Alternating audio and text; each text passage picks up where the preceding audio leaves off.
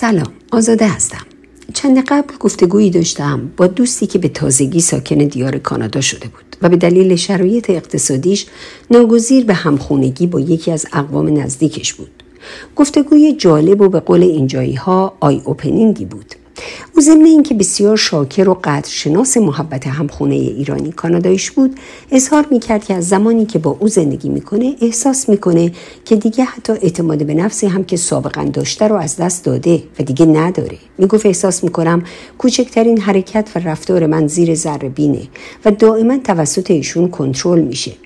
می‌گفت برای هر کاری که انجام میدم یا نمیدم ناگزیرم یک سخنرانی طولانی رو بشنوم و برای ایشون در مورد رفتار و گفتارم توضیح بدم. و دست آخر هم ایشون مواردی که باید و نباید انجام بدن رو بدم رو به من تذکر میدن.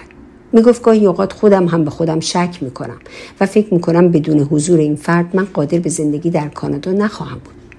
راستش صحبت های این دوست تازه واردم و توضیحاتی که راجع به همخونش می‌داد من رو به یاد رفتار افراد کنترلگر انداخت.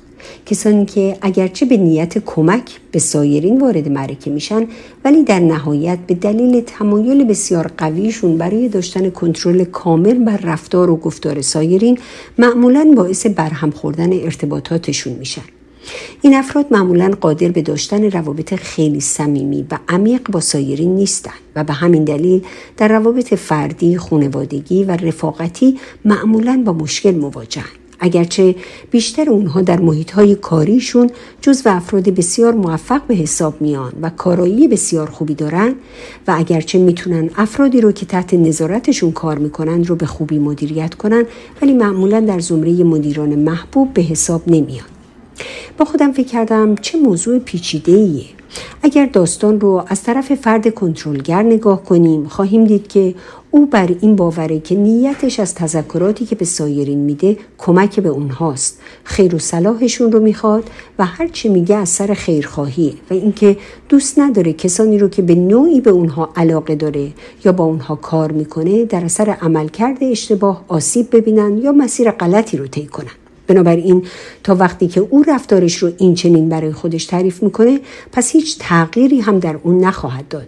چرا که او به این باور نرسیده که رفتارش بیش از اونچه که کمک رسون و حمایت کننده باشه می‌تونه مخرب و آسیب رسون باشه. و این در حالیه که داستان از زاویه دیده کسی که مرتب مورد تذکر واقع میشه و مرتب رفتارها و گفتارهای او مورد انتقاد و سرزنش قرار می‌گیره کاملا متفاوته.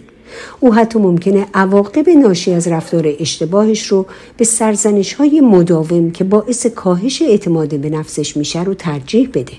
راستش بعد از این تجزیه و تحلیل هرچه بیشتر به رفتار کنترلگری و افرادی که چنین رفتاری رو در روابطشون با سایرین انتخاب می‌کنن فکر کردم بیشتر به این نتیجه رسیدم که ریشه این رفتار رو باید در باور به اینکه من از تو بهترم جستجو کنیم اینکه من از تو بهتر می‌فهمم. دانشم از تو بیشتره. من نمی‌تونم به تو و تواناییهات اعتماد داشته باشم و اینکه من به تفاوتهایی که بین ما هست احترام نمی‌گذارم منشأ رفتارهای کنترلگری ما هستش.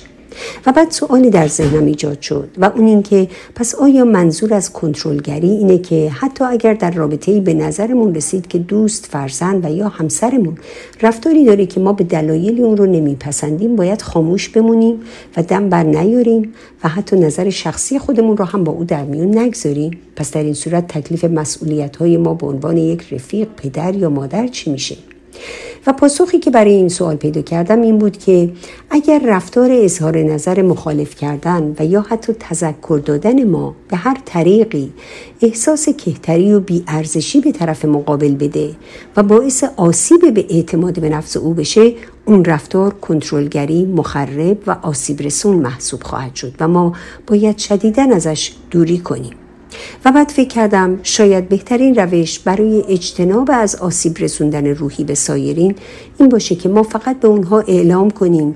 هر زمانی که به کمک های فکری ما نیاز داشتید می‌تونید روی کمک ما حساب کنید. ما می‌تونیم نقطه نظراتمون رو در صورت تمایلتون با شما به اشتراک بگذاریم.